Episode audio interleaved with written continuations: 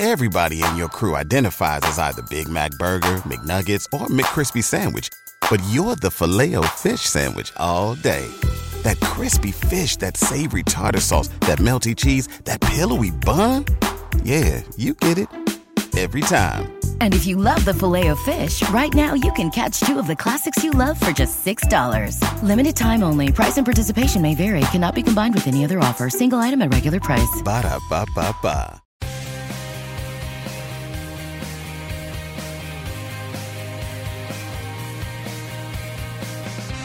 Hello and welcome to the Gegenpress, part of the 90 Min Podcast Network. My name is Andrew Headspeeth. Over the next half an hour or so, we'll be talking all things Liverpool FC and dissecting that Merseyside Derby day defeat at the weekend.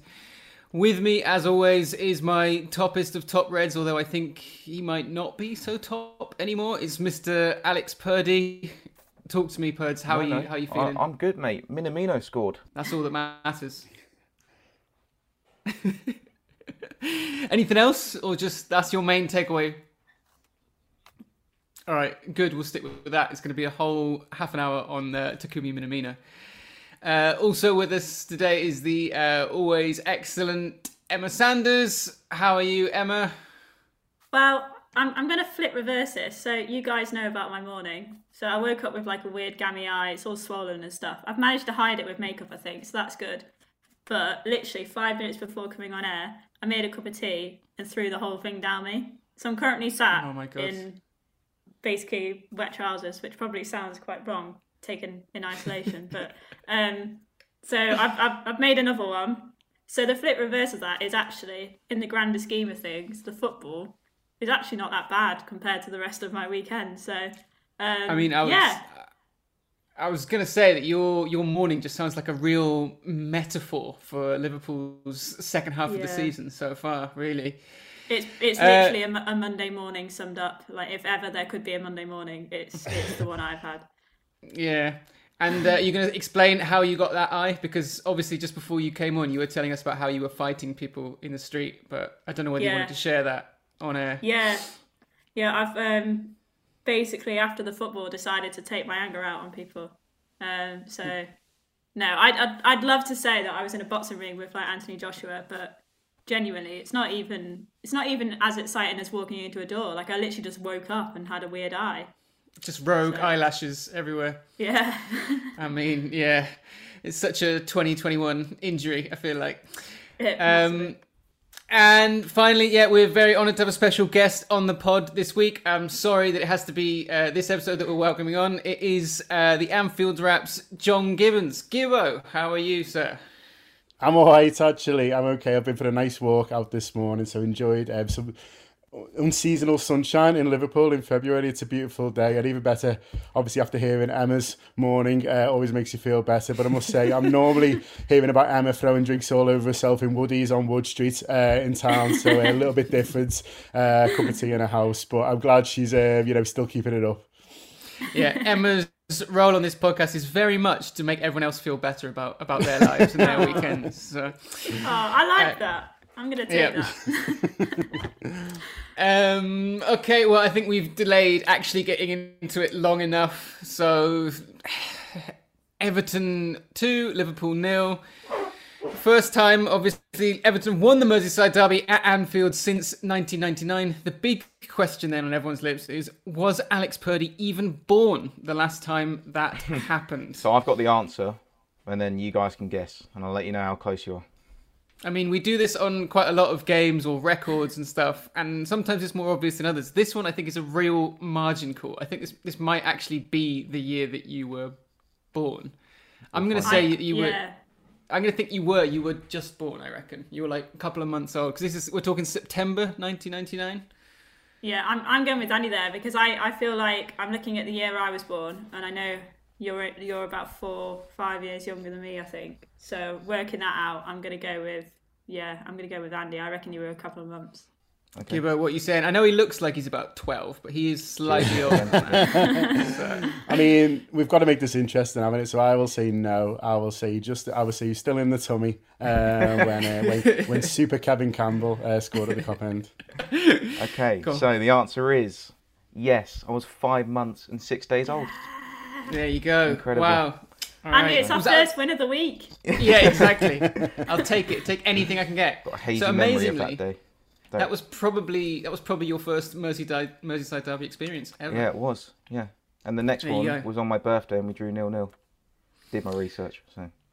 Well, did you? Because I was about to throw this to you, Purds. Can you name 3 players from the Liverpool lineup that day? Yeah, big time. Michael Owen. Yes. Yep. Right, that's one. Where did you say Carragher would have played, wouldn't he? Jamie Carragher. Carragher would have played, but that doesn't count for Purds though. So that one's Jamie Carragher out of the question. Sorry, I just love getting involved. Gerrard was there at that time, I imagine. Yes, but he didn't play. He came off. He came off the bench and then was sent off. I'll give you that one. I'll say Heskey as well. I think that was his sort of era. Heskey did not play in that game. It might have been just before him. But yeah, I'll give you the full... Oh, actually, I'll see if Gibbo, you might be better placed to name more of that team than Purd. See how many you can get from that day in 1999. I think Sander Westerveld got sent off as well, didn't he? So he would have been the goalkeeper. Oh. Yeah, very much. He was involved in a scrap with Francis Jeffers. So always nice to hear his name. Yeah, he was just the goalkeeper that day. He's just copying. Yeah. We already mentioned Carragher. Obviously, the other centre-back was Sammy Hupia that day. 10 points for anyone who can get either of the full-backs there, because they're a little bit rogue.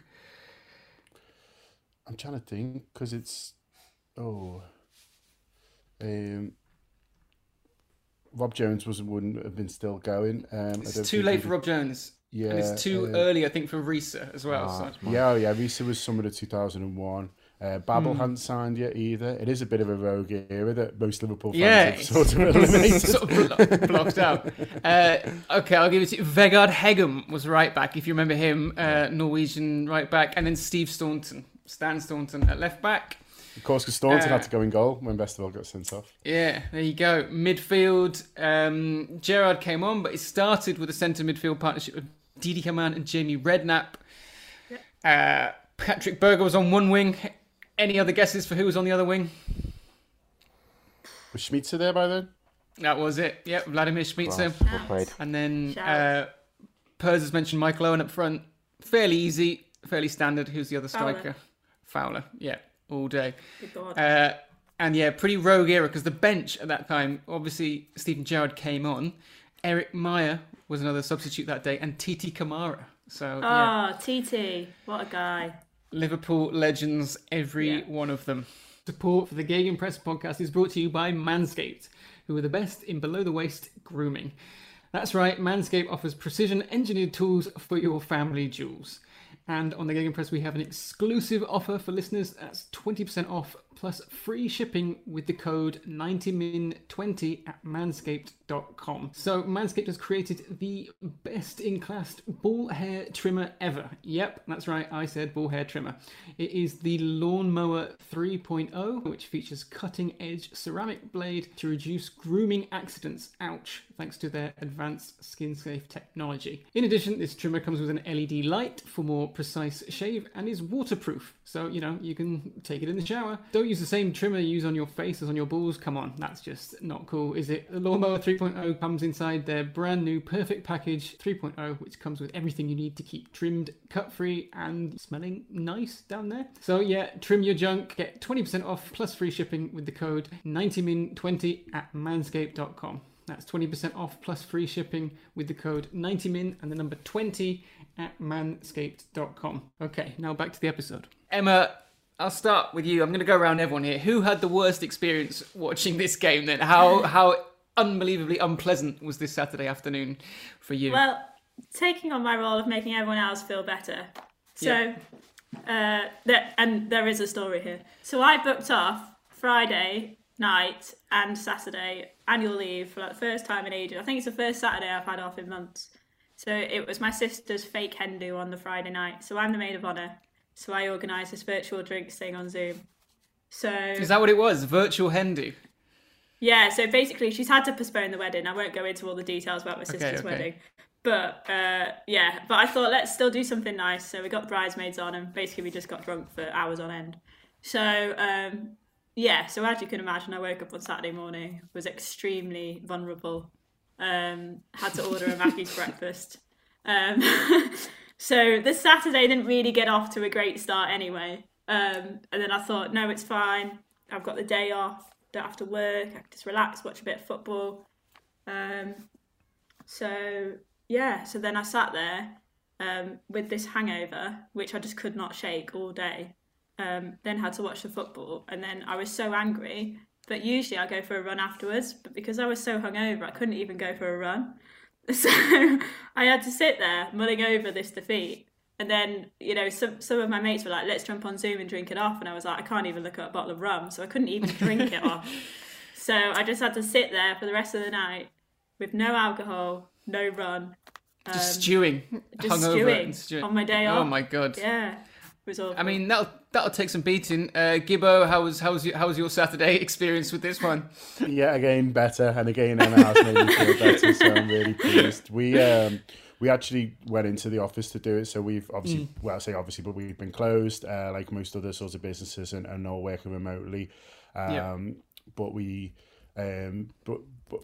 decided to sort of try and get in on Saturday and to do, we do sort of live alternative commentary and we decided to do it in person. So we were all sort of spaced out. So it was quite a strange situation, all, you know, sat on chairs on these X's, all kind of, spread around. I think people have probably seen a couple of other notable fan channels doing something similar. And it does look and feel strange, but I was very, very glad of it at full time that I wasn't just sort of in my house on my own sort of stewing. And instead I was with friends. And we managed to have, you know, a bit of a laugh, and it was nice to see people as well, and seen anyone since the end of December when Liverpool was sort of tier 2, and so it was.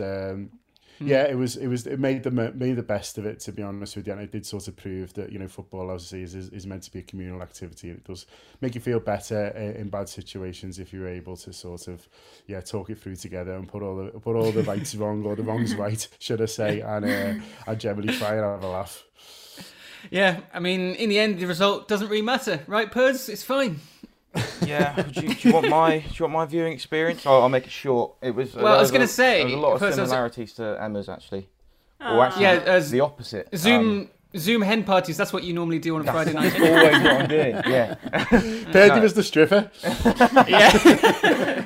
Yeah, you were meant to tell everyone that, Purdy. Okay, so my mates were going on Zoom at 6:30, and I was like, you know, I'm going to be late here because Liverpool are playing, and they know that. I've been late for many occasions because of Liverpool. So I was pre-drinking by myself, and at half-time I got the vodka out because we were 1-0 down, and I knew exactly how it was going to play out. So I thought, I'll get battered now so I'm not angry. And then we conceded the second one, and I can't remember the last time, if I've ever done it, I switched the TV off, unfortunately, and just went on Zoom. Full time. Didn't watch the last 10 minutes. I can't remember the last time I didn't see out a Liverpool game. But it's proper bad fan behaviour, that. Yeah, sorry to admit. But better things to do. You didn't better things much. To do.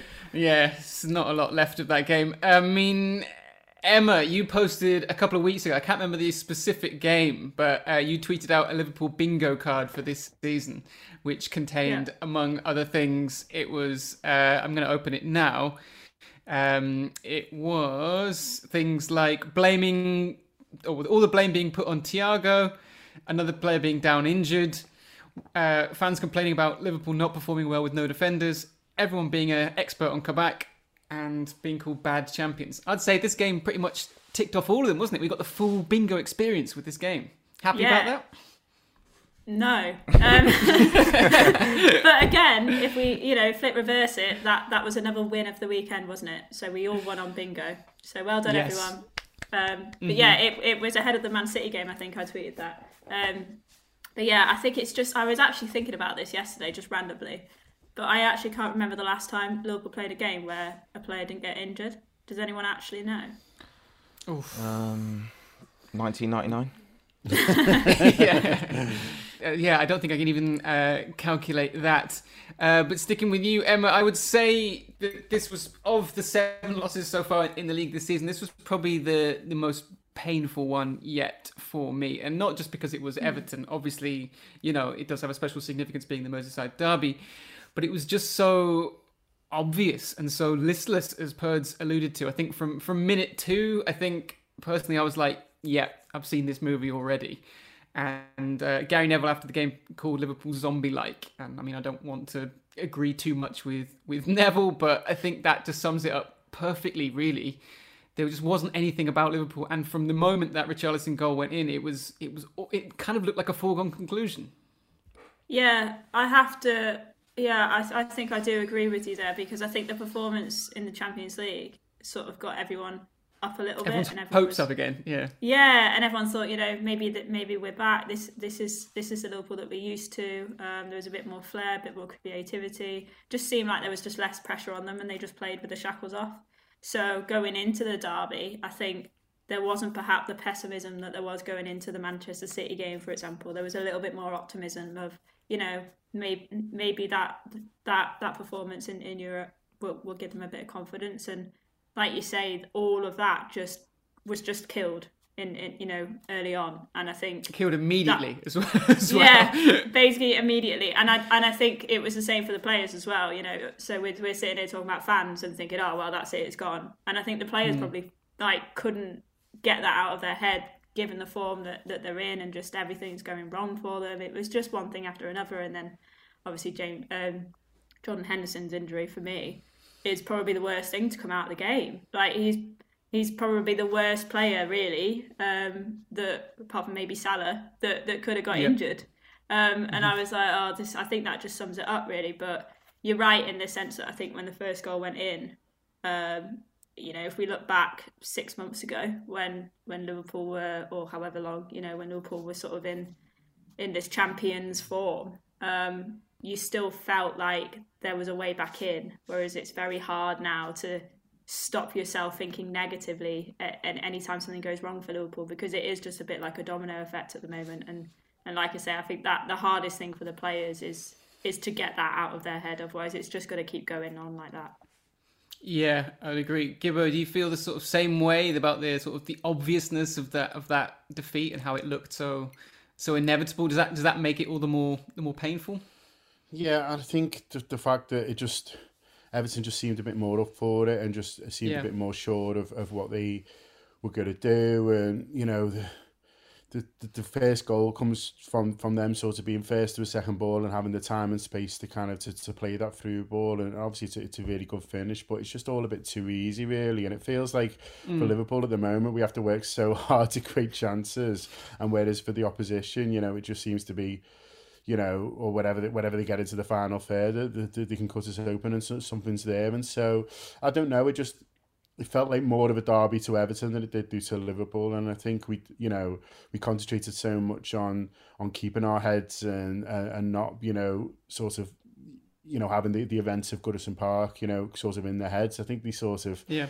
You know, we're almost too relaxed and too sort of calm, if you like. And there's obviously a happy medium. You don't want to be seeing, you know, players, you know, flying in and getting themselves sent off. But at the same time, you know, it is a derby. And I think, you know, that sort of seemed to show more for Everton than I think it did for Liverpool. And you saw how much it meant to them at full time. And for us, I think it just felt like not even another game, more like, you know, they were going out for a Sunday night or Saturday night training session, really. And I think that's frustrating, because obviously as a supporter, this fixture, you know, means a lot. And, you know, it's maybe means more than any other to win it. And, you know, it just didn't really sort of feel like that for the players for whatever reason. Look, I'm sure they're here, and I'm sure, you know, it does kind of matter to them, but I just think they weren't, for whatever reason, they didn't seem to go into the game with the right mindset, and as a result, before we knew what was going on, they were 1-0 down. Yeah, I mean, Purds, that's a really important point. I think the classic cliche about any derby, particularly the Merseyside derby, is that form goes out the window, and it just becomes this battle on the pitch, and whoever comes out on top will win the game. But as Gibbo said there, that didn't really happen. There wasn't any sense from Liverpool of urgency, of fight, and it was just the same sort of this sleepwalking kind of form that they've been in. Yeah, exactly. Our form didn't go out the window. It stayed exactly the same, which is terrible. and Everton were sort of on the up, and they maintained it. The only other win we can take from this is that there were no fans, and it feels a bit hollow for them. to be honest. Yeah, it doesn't count. It doesn't actually count. Like, they've not actually won at Anfield, you know. They've not. They've won it in Liverpool. Not a full Anfield. No, exactly. Look, I'm happy for them. Fine, take it. But we'll be back, and this won't happen again. Let's hope not.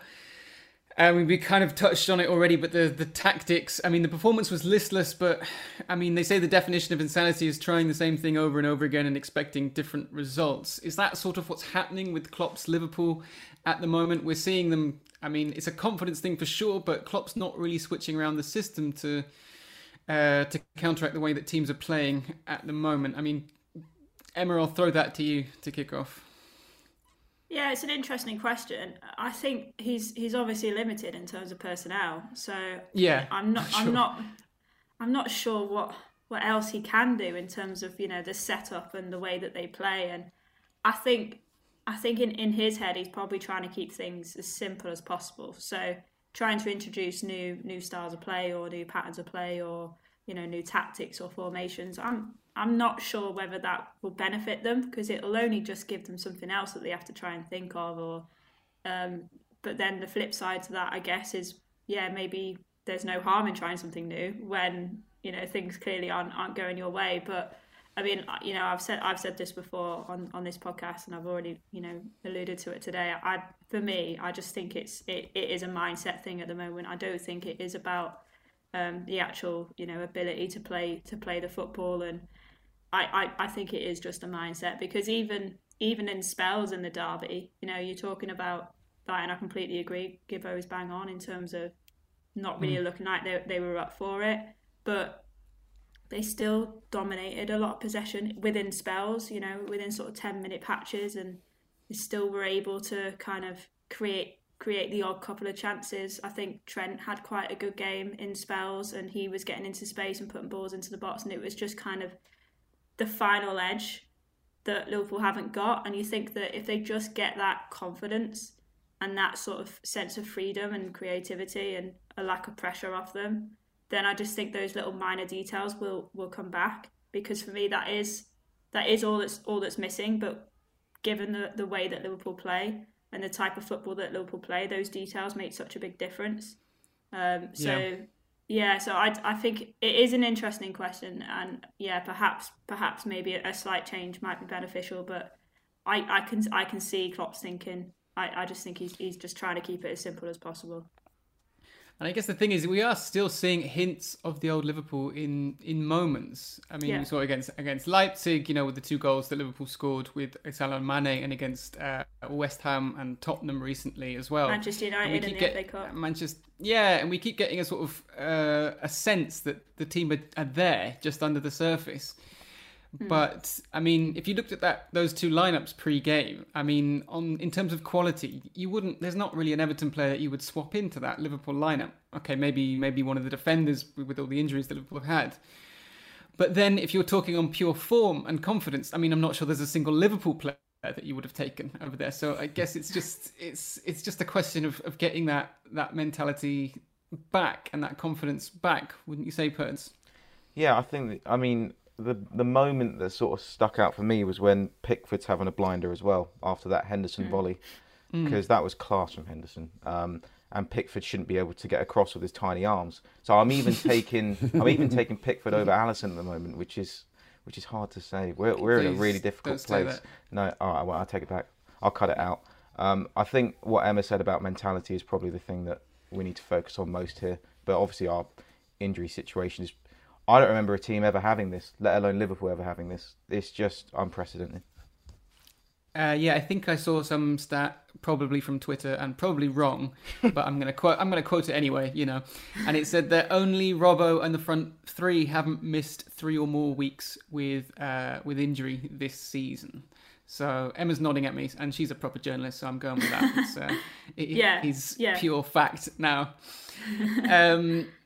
Oh yeah, and Purds, I know you've been locked up for a long time and you're desperate to get the rave on, but please don't back Jordan Pickford again on this podcast. Sorry, mate, I'm in such a bad mood about this whole thing. It's really, yeah. All right, I won't say it again. But he had a good game, and that's just like typical, isn't it? Like, he's terrible, and then he has a good game against us. Yeah, and it does kind of feel like everything when you're in these runs of form, everything does seem to be going against Liverpool. And another thing that I guess people did have complaints about was the penalty. It was a weird one. Gibbo, for you, was that a pen? Probably not. No, I think it probably isn't. It was a strange one because you're not used to sort of seeing anything like that. So you're trying to sort of figure it out, and then the referee just going over and not really looking. Like he seemed to decide on his way over that it was fine, and then run back. And I know we've all said we want them to speed it up, but that was ridiculous, wasn't it? I don't think he even stopped. But I don't think it was a pen. And look, you see the ones not given, some of the ones over the weekend, like the one at the late in the Sheffield United game, which was just like assault. You're like, well, what is going on? But I sort of struggled to get annoyed about it as well because I just don't think we were going to score. And so for sure, this season's been so ridiculous with Liverpool, with referees' decisions and VAR. You sort of have to choose which ones you're going to get angry about and which ones you're going to just leave. It's like picking your fights at home, isn't it, during lockdown? Do you know what I mean? You can't be doing all of them. And so I think that's one I've just decided it's not worth it because there'll be something else next week and I'll have to get heads up about that. Yeah, exactly. And I think it is just I don't know. Sometimes you can ignore these things too much. You can talk about them too much. But at the end of the day, if you're a good enough team like Liverpool were last season, or they have been for the last 2 or 3 years, these things, they don't matter as much because you're taking the other chances to make them not matter.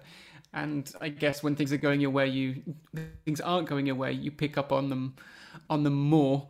Emma, for you, what did you make of it? Was like, did it matter in the end, that penalty decision? Probably not, as Gibbo says, right? Yeah, I agree with Gibbo. I don't think it really mattered much. I think all it did was send Purdy over the edge to the point where he turned the game off. Second bottle of vodka.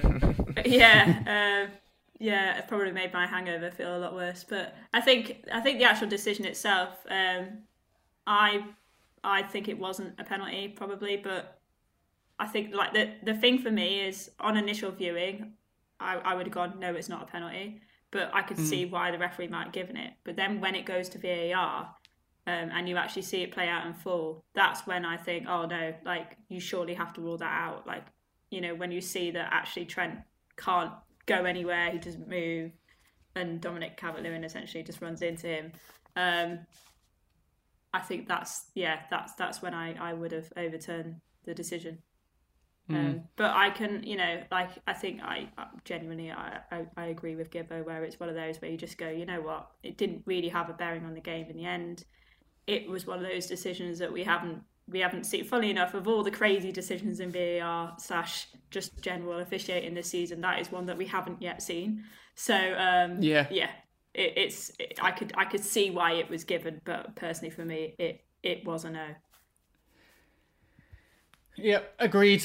Purds, final question for you then before we move on from this game. Null and void this season? Yes, please, mate. Yeah, it's just pointless. Yeah. Like, no one wants it, apart from Man City fans, but there aren't many of them about, are there? So, for the good of the game, let's just void it. Exactly. Okay, we'll take a short break there, and when we come back, we'll be looking ahead with how Liverpool fix these problems and the game coming up against Sheffield United.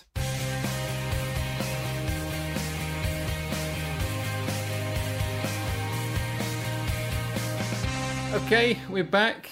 Gibbo, I'll throw this to you. We've touched on this before a little bit, but what needs to change specifically? How do Liverpool break this spell that they're in? How do they sort of turn the corner and get back to the team that we have been so used to seeing over the last couple of years? I think it's tough, isn't it? But I think, because we talked a lot about mentality and how do you sort of change that, if it was easy, as just sort of have a different mentality, do you know what I mean? Then, what would a football sort of manager be? And so I think, it is a difficult thing to sort of turn around in terms of, the fact that everything does feel like it's going wrong for us. And that's obviously, getting into the players' heads a little bit. I think the Henderson injury is obviously... means that we're going to see even more centre-half partnerships. And I think what I would personally like to see is to maybe say, well, okay, well, who are we going to go with? I think he has to pick defenders there now because he's running out of midfielders to play at centre half, and so which is Salah and Mane next. Exactly, yeah. So I think you know, okay, well, if we're going to stick with Kabak, who's been up and down obviously, but has shown enough to say there's a defender there. Who could we play alongside him? Whether that's Nat Phillips or Ben Davis, who we haven't seen at all yet, to sort of give him a go, and then just sort of go from there. Really, we'll say, well, okay, you guys have got to run now, and if Fabinho is coming back, I'd love to see him at the base of midfield because we haven't seen enough of that, I think, this season. I think that will give us a platform to allow other midfielders to start to express themselves. I think we'll see more from Thiago. I think we'll see more from Jones and Wijnaldum. You know, whoever he picks there. You know, maybe Oxlade-Chamberlain, sort of give him a go, and because he's just been doing sub appearances, and I just sort of go from there because I think I understand the midfield of a defence, you know, situation and how we've sort of ended up there, but now we've had it removed. Yeah. I think, you know, going with centre-halves, you know, for better or for worse, and once Fabinho is back, which is hopefully soon, seeing him as a midfielder, I'd just like to see that, and I think that might be a way forward for Liverpool. Agreed, Emma? Yeah, I definitely agree in terms of the centre-back pairing. I completely agree with that. I think we just need to see a run of games where we've actually got the same defensive partnership. But something that I'd add to that is I'd like to see the players who are in confidence kind of given a bit more of a starring role in the team. So perhaps the likes of Curtis Jones, maybe just say to him, look, let's give you a bit more of a freer role in midfield because, you know, what harm can it do to get a player who is confident and wants to get on the ball at the moment? Give him and he's trying things, option. He's creating things. Yeah. He is, and you know, obviously, this has been in the grand scheme of things, this has obviously been a great season for him personally, individually, and probably the same with Salah as well. You know, maybe get him playing a lot more centrally. You know, get everything going through him, just because obviously he's still firing on all cylinders in terms of numbers. So perhaps just maybe mould the team a little bit around those players who are standing out and performing well. But yeah, apart from that, I think I completely agree with Gibbo. It's just get that centre-back pairing and just get them playing together regularly. And for me, it would be Kabak and Nat Phillips, because I think Nat Phillips has done a pretty good job. He did all right yesterday as well when he came on. I thought he was sort of quietly decent in his role. Is it weird, though, that we haven't seen any of Ben Davis yet? I mean, Purds, what are your thoughts on that? You're shaking your head at me. You don't want to see him, do you? Well, I do now because I do want Fabinho back in midfield as soon as possible. But I think trying to have Henderson and Kabak as a sort of consistent pairing was the right choice and just ripped away from us in the first 30 minutes or whatever it was. But now, like John said, we've got to play defenders there. And look, he was only 2 mil, and this isn't the only season he can play, so we don't have to rush him in, but I guess we do now because everyone else is injured. So I understand why he hasn't played, but he basically needs to now, unfortunately. Are you not excited to break the 20 different centre-back partnerships barrier for this season? I mean, that's the real trophy, isn't it? There's maybe an argument now just to see how many we can do. just go for it. Because that's a great excuse as well. Can we hit 30? Yeah. And the weirdest ones as well, just like Kelleher and Curtis Jones back there or something. Yeah. Emma mentioned Mohamed Salah there and potentially getting him playing, I don't know, more centrally, or at least making him sort of the figurehead of the attack. I think there definitely is an argument for that. And for me, what he's done this season, I mean, he's been very sort of quietly impressive, at least sort of in terms of focus from other fans and for the rest of the league. But potentially, it looks like he's on for his third Premier League Golden Boot in 4 seasons at Liverpool, which is staggering, really. Is it not? Yeah. No, and I think that's the thing that perhaps we as Liverpool fans take for granted with Salah is that he just consistently hits numbers. He is incredible. Like his goal scoring record is absolutely incredible. I would go as far as to say he's without doubt one of Liverpool's greatest ever strikers, because forwards. I mean, he's not even an out-and-out striker. He's a winger, really. But his numbers are just staggering. And like you say, he's doing it quietly because he's without all the flashy stuff that he had in his first season, or without all the flashy stuff that perhaps Luis Suarez used to have, where he used to, you know, score these incredible goals and you know, cut inside of players, and every time he got on the ball, you had that sort of sense of excitement. We had that with Salah perhaps in the first season, maybe in the second. Now, you know, we haven't really got that sense of excitement at the moment because I think that coincides with winning games as well. But yep. You still feel like whenever he's on the pitch, you've got somebody in there who can just score a goal at any moment. And that's so important. And yeah, I think it's probably a good thing that he's going under the radar, because if he can just keep hitting those numbers, then when Liverpool actually do hit form, I just think that'll just be, you know, an even better bonus, won't it, really? Yeah, I mean, is on the other side of that then, Mane, is he having...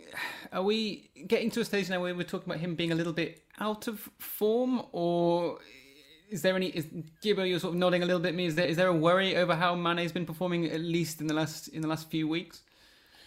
I mean, it's not been a great season for him overall. I don't think he's had, you know, odd good games, but I think generally speaking, you know, he's not quite hit the heights. But that can happen sometimes. And the issue is with Jota's injury and the fact that, you know, obviously he didn't have the faith in Minamino to play him more, and Origi sort of feels like yesterday's man now as well. Is so, you know, under normal circumstances, I think you'd be rotating these guys in and out, same as Firmino. But instead, He feels like he's sort of got to play them all every week. I think a rest, both physically and mentally, wouldn't be necessarily be a too bad thing for both Mane and Firmino. But he's not feeling like he's able to do that at the moment with the players he's got, and so you're just sort of asking people to go again, and it's like what you said before, mate, isn't it, about the definition of madness? But you know, it's the situation that obviously that the manager sort of feels like he's in. So I wouldn't say I'm worried about Mane, because Mane will be fine. At some point it will sort of turn around for him, but I don't think it's necessarily doing him any favours just to sort of,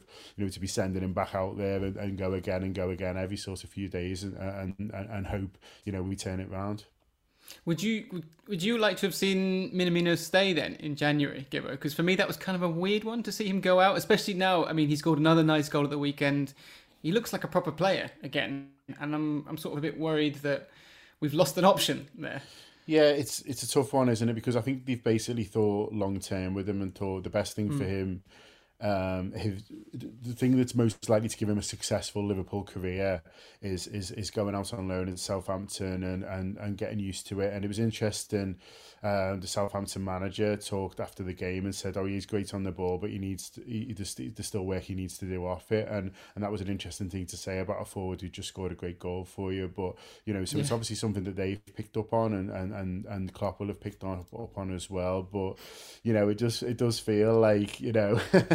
worried about, you know, I worry about whether we're forwards are doing the work off the ball another time. You know, there's a fellow who kicked the ball in the goal at Southampton at the moment, so let's sort of get him here. So yeah, it does feel like, you know, at the moment he could be better served here, but he wasn't playing him, and that was that's the thing, wasn't it? So he might as well be somewhere he can play. But it did seem strange that his last start for Liverpool was a 7-0 victory in which he opened the scoring, but hey, That's the way it is. The decision that's been made, I guess. Yeah, I mean, I do kind of look at that Southampton front line now of Minamino and Ings and kind of almost wish that was our backup option in attack. But, you know, not to be. Emma, do you see him coming back in the summer then? Or do you think his chances is slipping away? No, I completely agree with Gibbo. I think it was a long-term decision, and I think Minamino would have had a say in it as well. And I think Klopp's not really... the type of manager, I don't think, to give up on a new signing as quickly. So I think they would have had quite an honest conversation, and Klopp would have said, look, I want more from you. I don't think you're where you need to be as of yet. Minamino's probably found it hard to settle, maybe hasn't quite got the confidence, and they've both said, look, go out, go and enjoy yourself in a team that is, you know, doing well this season. He's going there with somebody who Liverpool know in Danny Ings, who is a top professional that will absolutely push him week in, week out in training. I think Klopp's got respect for Ralph Hasenhüttl as a manager. I think Southampton is a brilliant club. It clearly has a good relationship with Liverpool, given the fact that, you know, Liverpool have brought their team for like the last 5 years. So yeah, I think like all in all, I think it made sense in terms of his personal development and just giving him that game time. I'd be massively surprised if he didn't come back, because I can't see why that decision would have been made without his long-term development as the forefront of that decision. Okay, well, moving on then, there's a full week now to prepare for Sheffield United. Potentially on form, the two worst teams in the league right now. I mean, is this the game that we need? Or is this another nightmare scenario like we've seen with so many of the teams in the bottom 6 to 10 of the league at the moment? Perz, I'll throw that to you. We don't really need a game for the rest of the season, so you can't say this is a game we need. We don't need any more, unless it's the Champions League, because I think we could go on to win that. Massive 2005 vibes from me at the moment in our season. Yeah. If we drop points here, look, that Europa League theme tune's getting louder and louder in my ears. So it's gonna be, look, we just need a win, like a grubby 1-0. That I'll be over the moon. That'll be the best win I've ever seen for Liverpool. I guess it's a little bit too early to be talking team news and lineups and stuff, but is there any particular changes or whatever that you would like to see for this game, Emma? I think Gibber had a good shout with perhaps bringing the Ox into midfield. Which your dogs approve of, Andy. Definitely, big fans of the Ox in the field. Yeah. I just think, perhaps bring him in. And like I say, just for me, I think you have to start Curtis Jones. Those two are kind of two that I'd like to see. Just give them that little bit of impetus, a bit of creativity. And just get at Sheffield United. They're absolutely there to be taken. So. They are. Absolutely rubbish. That shouldn't be forgotten. So, I mean, this is probably going to end up being the measure of just how bad Liverpool's slump is at the moment. Because if they can't get anything out of this game, then it really is quite a bad situation. But we shall see. Just before we finish, then, it was a good win in the Champions League before the Merseyside Derby. We have talked about this a little bit before in previous podcasts, but just after that win, then against RB Leipzig. Do we actually believe that Liverpool can do something in Europe this season, given how bad we've been domestically of late? Or is it one of those things where all bets are off in the Champions League? And as Purdy said, there is a little bit of a 2005 vibe going on. Gibber, what do you think about that?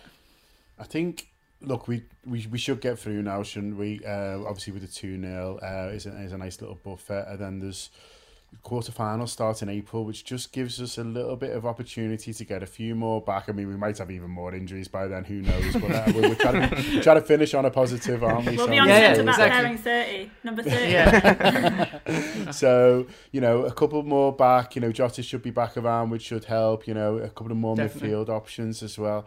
And I've just still got a bit of a sneaky one on Virgil this season. I mean, every time I see these little videos, I'm like, he's fine, play him. Yeah. You know what I mean? Like, he looks so... I don't want anyone thinking I'm ITK on this at all, and I haven't heard any rumours from any doctors or anything. I just, every time I see these videos, and he looks well better than I've looked at any point in my life, even when I was Purdy's age. I just feel that... he's closer than they're making out, so get a generous draw in the quarterfinals, because it looked like there's going to a couple of decent teams going to go out, aren't they? Maybe so generous draw in the quarterfinals, and then a big Verge back for the semi, and maybe that's what we all need. There you go. You heard it here first. Says he's not an ITK, but I mean, I'm taking that as fact. Purds, you're full in for Champions League, aren't you? You've already got the tattoo. Well, 7. Yeah, what else? Arm. What else is there to wish for this season? It's all we've got. So yeah, all in, number 7, please. Okay, love it. All right, I think that is all we've got time for this week. Thank you so much for listening. If you can, please drop us a review wherever you get your podcast. It'd be very much appreciated. Subscribe if you haven't already and you enjoyed what you've heard here on the Gegenpress. We will be back again this time next week to, hopefully, for God's sake, let's be talking through a win against Sheffield United. I mean, if not, we might just not do a podcast next week, but let's see how it goes. Thank you very much. Alex Purdy, of course, is joining us as always. Say goodbye, Purds. Goodbye. Emma, well, let's hope your eye is better and not worse next time. Yes, hopefully. Take care, everyone. And John Gibbons from the Anfield Wrap, thank you very much for joining us this week, and we hope to have you again another time. Absolute pleasure, mate. Anytime. All right. See you next week.